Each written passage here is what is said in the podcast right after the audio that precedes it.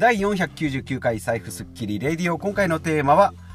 インデックス気絶投資法最強の理由ということでお話ししていきます。まずですね今週から、えー、手話 MV の88ですね。マイクに、えー、変えまして、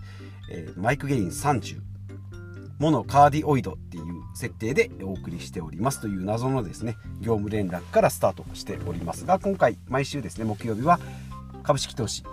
ですね資産運用のお話ということで、え先週からですねずっとやってますドルコスト平均法とかですね、まあ、インデックス投資の、まあ、お話になっております。で先週はですねクレカポイントの投資ができるようになりました。ということで三井住友ナンバーレスカードをですね、まあ、去年一昨年ぐらいから使い始めてポイントが貯まりますよ。そのポイントがこの6月からですね投資に使えますよと、まあ、投資っていうのはですねポイント投資が、まあ、できないっていうのがまあ通常だったんですけどここ最近使えるようになってきまして三井住友のナンバーレス V ポイントでもですねポイント投資ができるということで、まあ、これを使っていこう、まあ、とはいえですね 1, 1, 万ポイントとか3万ポイントとかあって、まあ、それをですね、まあ、1回毎月3万とか5万とか投資している人であれば、まあ、私もしてますけれども、まあ、1月ですね、えまあ、バクッと使って、えー、終わるぐらいの感じですのでまあ使ったら終わりよっていうことですね。はい。ですのでまあただですね毎月の積み立ての中に入れられないので毎月5万円買ってるうちのこの1万3000ポイントだけ使いたいけどっていうのはできないので1万3000ポイントあるんだったらそのポイントだけをですねスポット買いということで、まあ、ドルコスト平均法じゃないじゃないかと思うかもしれないんですけど、まあ、あくまでもポイントですね、まあ、ポイントを使い切るっていうのがやっぱ一番いいのかなと思います。まあ、ポイントをうまく使うとかですね、一番還元率が、このポイントでもまたさらにポイントがつくみたいなやり方もいろいろ転がっていますけれども、まあ、それを考える時間と、その、そこの場に行くまでですね、考えると、まあ、手間暇かけると時間単価に合わないんじゃないかなと思います。カード、ポイントカードとかですね、まあ、銀行預金口座とかもそうですけどね、なんかこう、残り1000円未満だとキャッシュコーナーでおろせないとかなんか suica なんかもありますけどね子供に作った suica が300円とか残っている。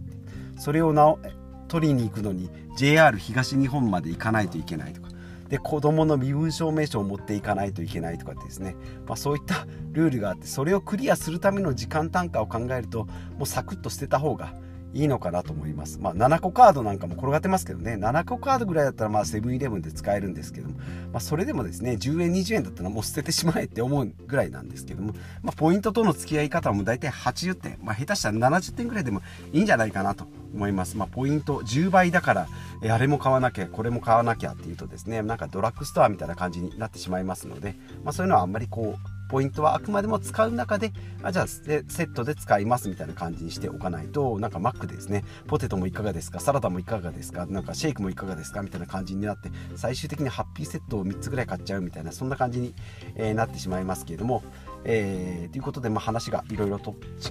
ちらかりましたけれども、えー、話戻しましてインデックス気絶投資ということで、まあ、今回の内容としてはですね、まあ、ポイント投資はいつ使うということで、まあ、今でしょうということで、まあ、すぐですね。はい。まあ、猶予期間1年間ありますので、まあ、良きタイミングでですね買うっていうのがいいんじゃないかなということが1つ目。で2つ目がですね1つ目早速終わってしまったんです。ですけど2つ目がドルコスト平均法っていうことで、まあ、前回からも言っておりますけども最大のメリットですね、まあ、毎月ドルコスト平均法って今更なんですよって思うかもしれないんですけど、まあ、毎回例えておりますのが私の場合ガソリンですね、まあ、1リットルがですねなんか100円だ150円だとか108円とかですね上がったり下がったりしておりますけどもまあまあいわゆる月1回ですねガソリン30リットル入れますよっていう人がですね、えーまあ、30リットルだと値段が毎回30リットル値段が違いますけど毎月3000円ずつ入れますよと。いうことで、まあ、安い時はですね20リットル入るかもしれないんですけど高い時は15リットルしか入らないですよとか10リットルしか入らないですよだから高い時はちょっとしか入んないし安い時はいっぱい入るよと。まあ、ガソリンの場合タンクの問題だとかですね。それじゃあの途中でガソリン切れになっちゃうよというかもしれないんですけど買う時の場合だけ考えるとそんな感じですね。月1回同じ金額を買っていく。同じリッターじゃなしに同じ金額を買っていくってことですね。まあ、ネットで見るとリンゴの例が例えてあるんですけどね。リンゴで例えると1個100円のリンゴが高い時はですね4分の3になりますよ、まあ、4分の3でリンゴ売ってんのかって思うかもしれないんですけどまあ100円のリンゴがですね1個100円のリンゴが高くなったら4分の3しか買えないし安かったらま1.5個2個買えますよっていうことですね、まあ、そうやってやっていくと高い時はちょっとしか買えないし安い時にはたくさん買えるっていうことで株価の乱高下をマイルドにしてくれるということで、まあ、長期でですね、まあ、インデックス投資なので、まあ、分散投資もそこで効いてますので長期投資アメリカに、えー、インデックス投資してればアメリカの経済が5年10年15年20年とまあ、過去200年150年200年見ていくと、まあ、過去さ、えー、トータル15年以上ですねやっていけばまあプラスになりますよということで言われておりますので、まあ、インデックス投資がまあ最強ですよとか、まあ上えー、価値がかなり確定してますよ。まあ、とはいえ、まあ、今までの200年はいけたけど、この15年はダメだったねっていう新たな歴史ができるかもしれないんですけども、まあ、それでもですね、えー、数ある投資の中でも、えー、かなり実績があって信頼があって、まあ、初心者でもできますよというふうに言われておりますのでインデックスの分散した投資をさらに毎月同じ金額だけ買っていくっていうのが、えー、上等手段とされております。でその中でですね、え、インデックス気絶投資法っていうのは結構最近よく聞きますね。だからもう買ったら、え、もう忘れてしまうぐらい。あれ？って。なんかおじいさん50年前からインデックス投資インデックス投資って積み立ててるけどそのままだよとかって言ってですねもうおじいちゃんボケちゃったって言ってですね、えー、なもう何十年前から寝寝かしてるやつが、まめちゃめちゃ増えてますみたいなそんな感じですね。あもう私もですね3年ぐらいやってますけどやっぱり値動きはそこそこ気になりますし下手したら毎日見てる時もあるしもうちょっと我慢しようと思って12週間ぐらいはでも1ヶ月見なかった月はないなっていうぐらいやっぱり見ちゃいますのでそれぐらいですね人間っていうのはやっぱいろいろこねこねしたくなるんですね。でインデックス投資ってもうセットしたらですねあとすること何もありませんのでただただ待つっていう。これが一番人間辛い、えー、状況じゃないかなと思いますので安かったらですね暴落したらどうしようとか売ってしまおうかとかスポット買いした方がいいんじゃないかなっていうふうに、え思いますけれども、まあ、これはですねずっとこねこねせずにやっていくっていうのが初心者でもできる。でも初心者でもやっぱ難しい。で知識があればあるほどですね。あそこの株はとか今からまた米国株上がってくるよとかっていう情報が入ってくるとスポットで買いたくなってくるしってなってくるとやっぱりいろいろつついてしまいますので、まあ、そういうのがないようにですね、えーまあ、一番成功する人は死んだ人かえー、まあ、放置してた人忘れてた人っていうのが一番成績がいいと。いうふうに言われております。世界最大の投資家ウォーレン・バフェットもですね年利20%と言われておりますが自分が死んだらですねインデックス投資まあ、まあ、S&P か。インデドルコスト平均法とは言わないですけどね。それぐらい、えー、世界最大の投資家でもインデックス投資も買っとけば9割それで S&P500 買っとけばいいよっていうぐらいの、えー、まあ、信頼というか実績というか、まあ、クロートが見てもいい。いい投資法ということなので、まあ、それはやっていった方がいいんじゃないかなということと、まあ、あと資産をですねどどれだけぶち込めばいいのか100万円ある資産を一気に買えばいいのかいつ買えばいいのかっていうのを考えるんじゃなくて毎月1万円とか3万円とかですね、えーと、コツコツ投資していくっていう手法が一番いいんじゃないかなと思いますしあとはですね、まあ、株価乱高下してですね、まあ、安い時に買って高い時に売ればいいんでしょってまあシンプルに考えられるんですけど実際にそれが行動できる人は非常にいないというふうに言われております。どうしてもですね人間今が一番安いさらに安くなるって思ってですね結局待ってたら株価が値上がりしてですね最低の底で、えー、買うことができなかったり一番高いだろうと思った時で売ってもですねまたそこから上がっていったりですね。やっぱり株価の値動きっていうのは人間では分かりませんので株の格言でですね2つありまして1つ目がですね頭と尻尾はくれてやれってことで一番こう最上位株価が一番高いところと一番最下位のところですね、えー、はもう捨ててその間だけですね。うまくコントロールしていく、まあ、それでも難しいよっていうのが株式の世界というふうに言われておりますので頭とチップはくれてやれってことで、まあ、一番トップを狙おうとか一番下を狙おうっていうのはもう捨ててしまおうと。いうのとあとは落ちるナイフをつかむなということで株価がですね、えー、下がって、まあ、ビットコインもそうですけどね下がって一番下でとか、まあ、下がっている時に買うっていうのが一番危険ですよと。もう下がって若干上がったな、まあ、これからもう上がるだろうな。ああの時買ってればもうちょっと儲けられたのになっていう時はもう捨ててあ上が下がってそこから上がり始めてうんもうこれでいいかなって言った時から買うというのがまあ定石とされておりますので、まあ、こう決め肝に免じてですねどうしてもですねビタッと一番下でゲットして一番上でバシッと売ってやろうっていうふうに思うと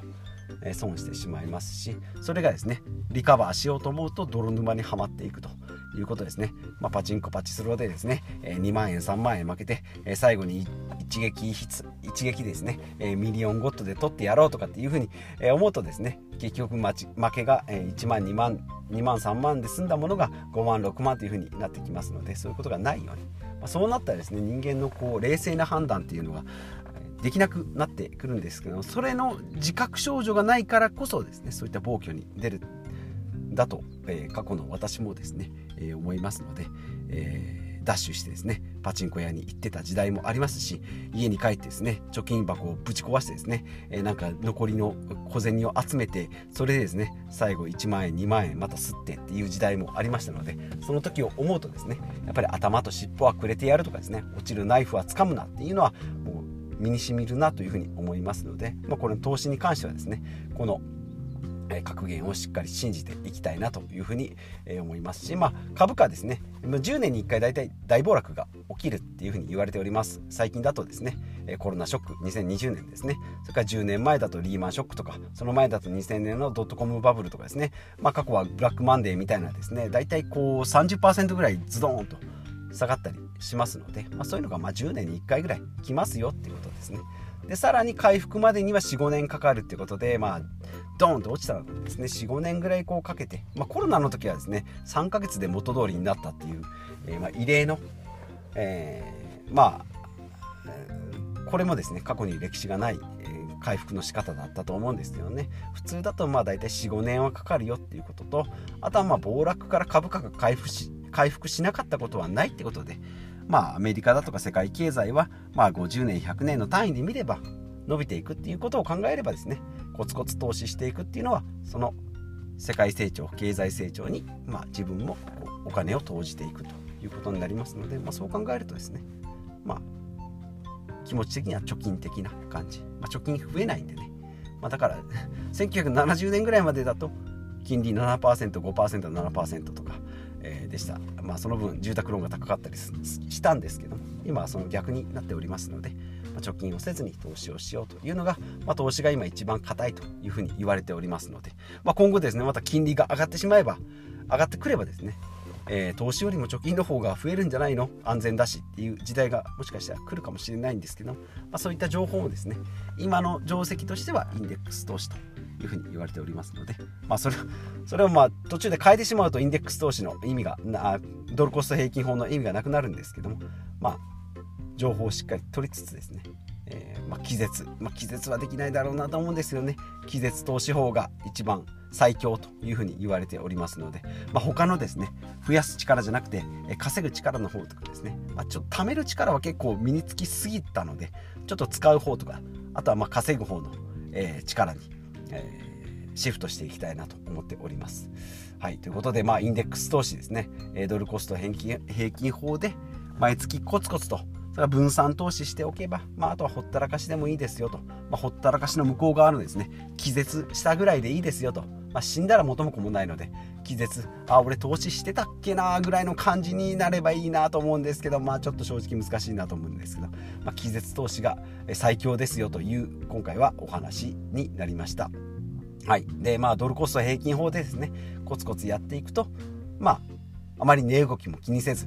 結局値動きも気にしながらですね、ドルコスト平均法が大丈夫かどうかを毎月毎月毎週毎週話してる時点ですね、私は気絶なんかしてないなというふうに思うんですけども、えー、まあ、今回もですね、株式投資のお話ということで、まあ、専門用語も合ってないようなものですね。ほとんど同じような話しかしてないので、まあ、インデックス投資とドルコスト平均法がですね普段使いできるような、えー、習慣こう日常的に使えるような、えー、なんかこう生活になってくればなと思いますけども、まあ、ポッドキャストで話す分には特に敷居もなくですねこいつ専門用語使ってんなっていう感じもなく喋れるようになってきたのでその辺はですね3年前5年前と比べると、まあ、成長したのかなということで昨日のようにですね自己肯定感を、えー、ちょっと高めでですねお話ししていきました。ということで、え今回も最後までお付き合いいただきましてありがとうございます。次回は、えー、記念すべき500回ということで、まあ、特にですね、まあ、いつも通りの、えー、事業投資のお話になっておりますので、まあ、お付き合いいただければなと思います。えー、ということで、えまた次回お会いしましょう。